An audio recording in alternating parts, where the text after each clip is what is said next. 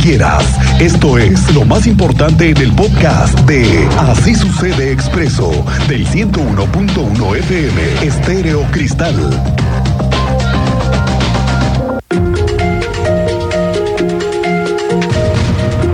Y lo prometido es deuda. Iniciar con la mejor información. En este mes arranca el saneamiento del río Querétaro, lugar al que se busca regresarle la vida, su flora y fauna natural al que estábamos acostumbrados en el Querétaro de ayer. Le hará limpieza a fondo y esto lo llevará a cabo la Comisión Estatal de Aguas. La información completa la tiene nuestra compañera Andrea Martínez, a quien saludo con mucho gusto en esta tarde de viernes, inicio ya de fin de semana. Andrea, qué gusto saludarte. Muy buenas tardes. La información que nos compartes el día de hoy. ¿Qué tal, Alma? Muy buenas tardes y también a toda la audiencia. Pues así es, este mes arrancará el saneamiento del río Querétaro, así lo informó el vocal ejecutivo de la Comisión Estatal de Aguas, Luis Alberto Vega Ricoy. Esto con el objetivo de buscar que el agua, bueno, pues tenga un color más claro, que haya menos o cero olores fétidos y también regresar la flora y fauna al río. Y bueno, en ese sentido, indicó que se está en el proceso de licitación para asignar el recurso inicial a la empresa se encargará pues justamente de arrancar estos trabajos correspondientes. En una primera etapa, el funcionario estatal indicó que se invertirán 5 millones de pesos y se arrancará eh, en la presa del Diablo ubicada en el municipio del Marqués. Escuchamos esta información que nos reportaba el vocal ejecutivo de la Comisión Estatal de Aguas. Estamos en proceso del tema de la licitación para poder iniciar, asignar los recursos para la obra. El recurso ya, el recurso inicial ya lo tenemos, ya serán cuestiones de, de un mes aproximadamente para poder iniciar trabajos. En septiembre debemos de poder estar iniciando. que este proyecto de saneamiento implica eh, pues atacar los tres afluentes del río que se ubican en la zona de Amascala y Chimequillas, también en el Batán y en el río del Pueblito, así como del tren del Arenal. Finalmente, bueno, recordó que estos trabajos que tendrán una inversión total de 80 millones de pesos de recursos estatales durarán un año y también se contará con el apoyo de la Secretaría de Desarrollo Sustentable Estatal, así como de los municipios de Querétaro, El Marqués y Corregidora. Esta fue la información, Alma. Andrea, muchísimas gracias por la información. Un proyecto ambicioso, el poder recuperar esta flora y esta fauna, estas imágenes que teníamos del Querétaro de antaño con respecto a la afluencia de agua sobre estos principales caudales. Ojalá se logre este objetivo y sobre todo pues la participación de la ciudadanía, porque de nada sirve una inyección importante como lo que se está generando en este momento, una buena estrategia y un buen programa si nosotros como ciudadanía no cooperamos, no contribuimos al saneamiento y al mantenimiento de la misma. Andrea, muchas gracias, que tengas excelente tarde. Y vamos con más información, tómelo en cuenta y es que el Servicio Meteorológico Nacional pronosticó intervalos de chubascos con acumulaciones o con acumulados de 5 a 25 milímetros para Querétaro durante este viernes. Mire, de acuerdo con su reporte diario, se pronostican cielos medio nublados con ambiente fresco por la mañana, con temperaturas de entre 30 y 35 grados, eso sí, bastante calor, pero aguas con el agua. Esto será por la tarde, la temperatura máxima que se estará registrando. Además, esperan vientos de este y noreste de 10 a 25 kilómetros por hora, con rachas de 40 a 60 kilómetros por hora. Y posibles tolvaneras en Guanajuato y en Querétaro. Así que usted ya sabe, por favor, prevéngase aguas con el agua. En más información, la Secretaría de Desarrollo Sostenible del municipio de Querétaro alista la entrega ya de apoyos a casi 400 negocios locales que serán beneficiados con el programa de equipamiento. Así lo informó la titular de la dependencia, Tania Palacios Curi. Para este proyecto fueron destinados 7 millones de pesos para los pequeños y medianos comercios que pudieron solicitar este apoyo para la adquisición de equipo, los cuales serán entregados la siguiente semana. La convocatoria estuvo abierta, usted lo sabe abierta a partir del 30, o más bien desde el 30 de mayo hasta el 30 de junio, e iba dirigida a las personas físicas o morales que realizaran alguna actividad económica de los sectores de servicio y comercio y que requerían de equipamiento para contribuir a la mejora de su capacidad productiva. Escuche usted próxima semana tenemos la entrega del programa de equipamiento. Como tú sabes, ese tuvo una inversión de 7 millones por parte del municipio de Querétaro, casi 400 beneficiarios en cuanto al número de negocios locales, pero ya si nos vamos al número de, este, de colaboradores dentro de estas unidades económicas, pues es un universo mucho más grande. Y nos vamos de temas de comercio a temas de seguridad, que es de seguridad el tema más doliente para nuestro país y usted lo sabe. Estamos viviendo una ola de violencia como nunca antes se había visto y eso por supuesto alcanza a salpicar estados que se han mantenido pues con cierta estabilidad como lo es Querétaro. Sin embargo, y a pesar de la percepción de confianza en la Policía Municipal de Querétaro incrementó un 5.7% y se redujo la incidencia delictiva un 40% en 128 colonias de la capital con el programa denominado Somos Querétaro Contigo Prevenimos. Alejandro Payán, pues tú sabes un poco más al respecto. Muy buenas tardes, qué gusto saludarte. Nos tienes más datos con respecto a lo que compartimos estos números el día de hoy. ¿Qué tal, Muy buenas tardes. Pues, efectivamente, como lo comentas, el día de hoy se dio a conocer una reducción en los índices de percepción en cuanto a la inseguridad, de acuerdo a eh, la encuesta nacional de seguridad pública, la ENSU. Este programa ha dado cuenta del aumento del 5.7% en la percepción de confianza hacia la policía municipal, lo que también se refleja en un 40% en comparación de enero a julio de 2023 en comparación al mismo periodo del 2022.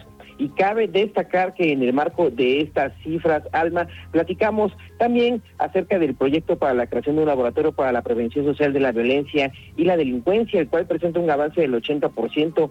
Ya se tiene programada la armonización de sistemas informáticos y la capacitación especializada al personal que realizará este laboratorio. Esto le da a conocer Paloma Espinosa Vergara, directora de Prevención Social de la Secretaría de Seguridad Pública Municipal de Querétaro. Cabe recordar, Alma, que la creación de este laboratorio se presentó en enero de este año y consta de tres etapas de desarrollo, la normatividad, el intercambio de información, la generación de manuales y procedimientos y finalmente la sistematización de la información para la solución de problemas de interés social y que sean aplicados a través de estos mecanismos de seguridad.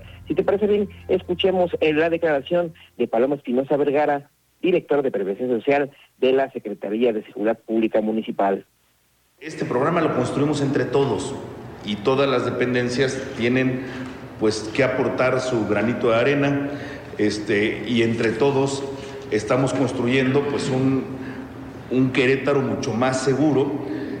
Hemos visto que ha habido un incremento sostenido en la percepción de seguridad y eso habla de que el trabajo que se está haciendo sí se está traduciendo en modificar, en cambiar la percepción de la ciudadanía.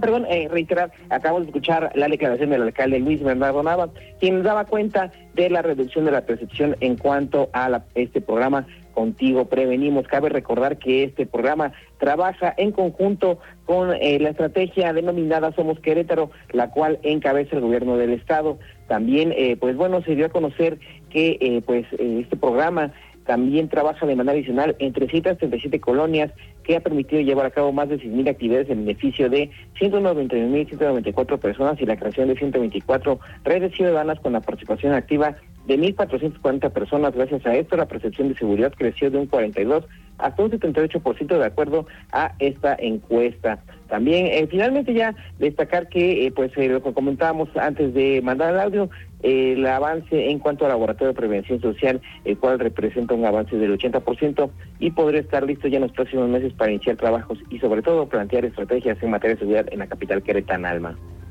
Alejandro, muchísimas gracias por tu reporte y, haciendo un pequeño resumen de lo que comentabas, resaltar el incremento de este 5.7% en el incremento de la confianza y se reduce la incidencia delictiva en un 40% en más de 100 colonias en la capital queretana. Así la información en temas de seguridad. Alejandro, muchas gracias.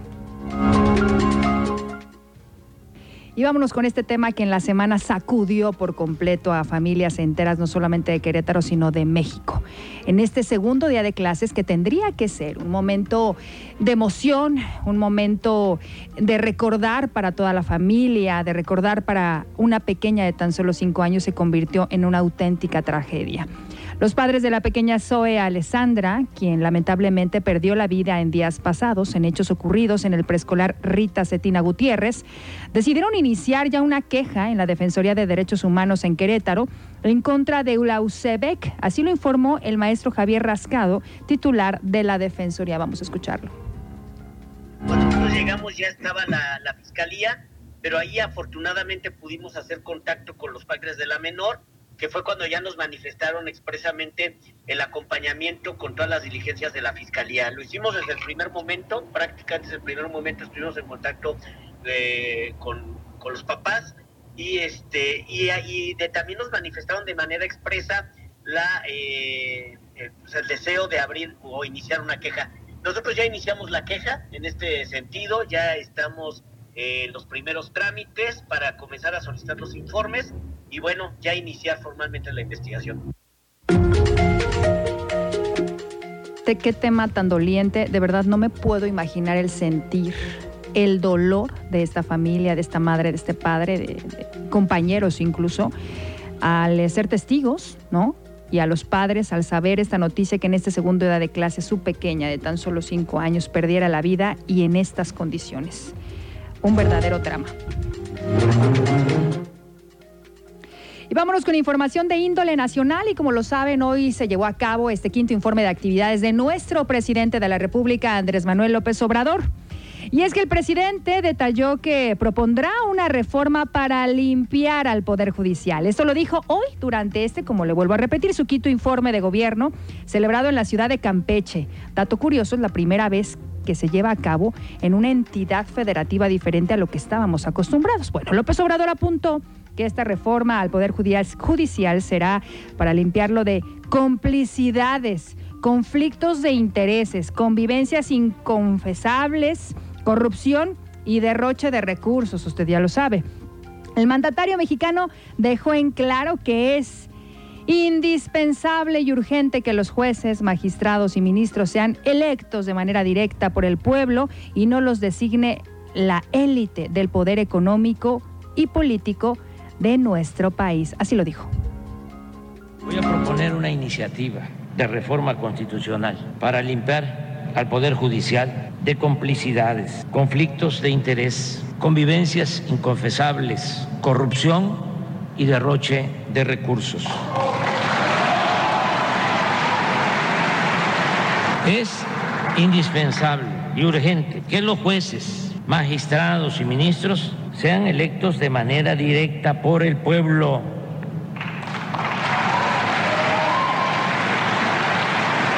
Y no los designe la élite del poder económico y político de México. Así como se elige a los presidentes municipales, hombres o mujeres, a las gobernadoras, gobernadores, así como se elige a los diputados locales, a los diputados federales, a los senadores, al presidente de la República, así hay que elegir a los jueces, magistrados y ministros.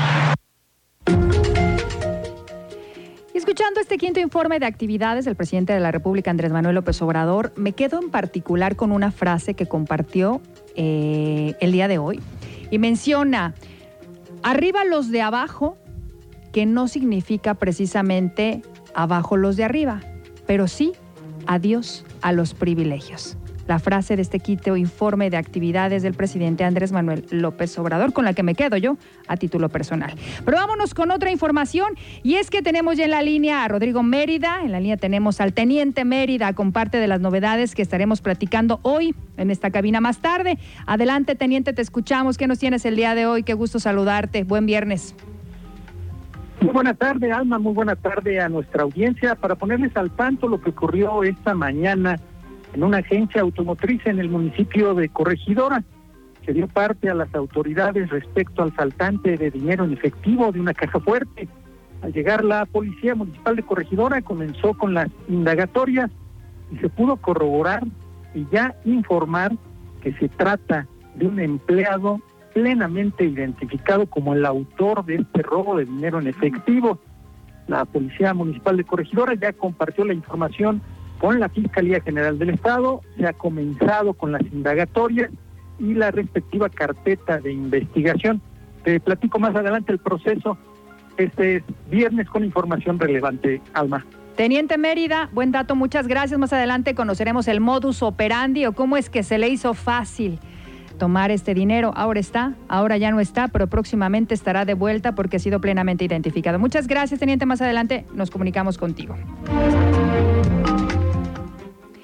Y señor, señora, estamos en, la, en el último día de esta primer semana de clase. Seguramente el lunes, el martes iniciamos muy motivados con incluso decoraciones en los alimentos que enviábamos a nuestros pequeños, pero se da el miércoles y el jueves y viernes y ya no sabemos qué enviar de loncha a nuestra bendición, pues no se preocupe.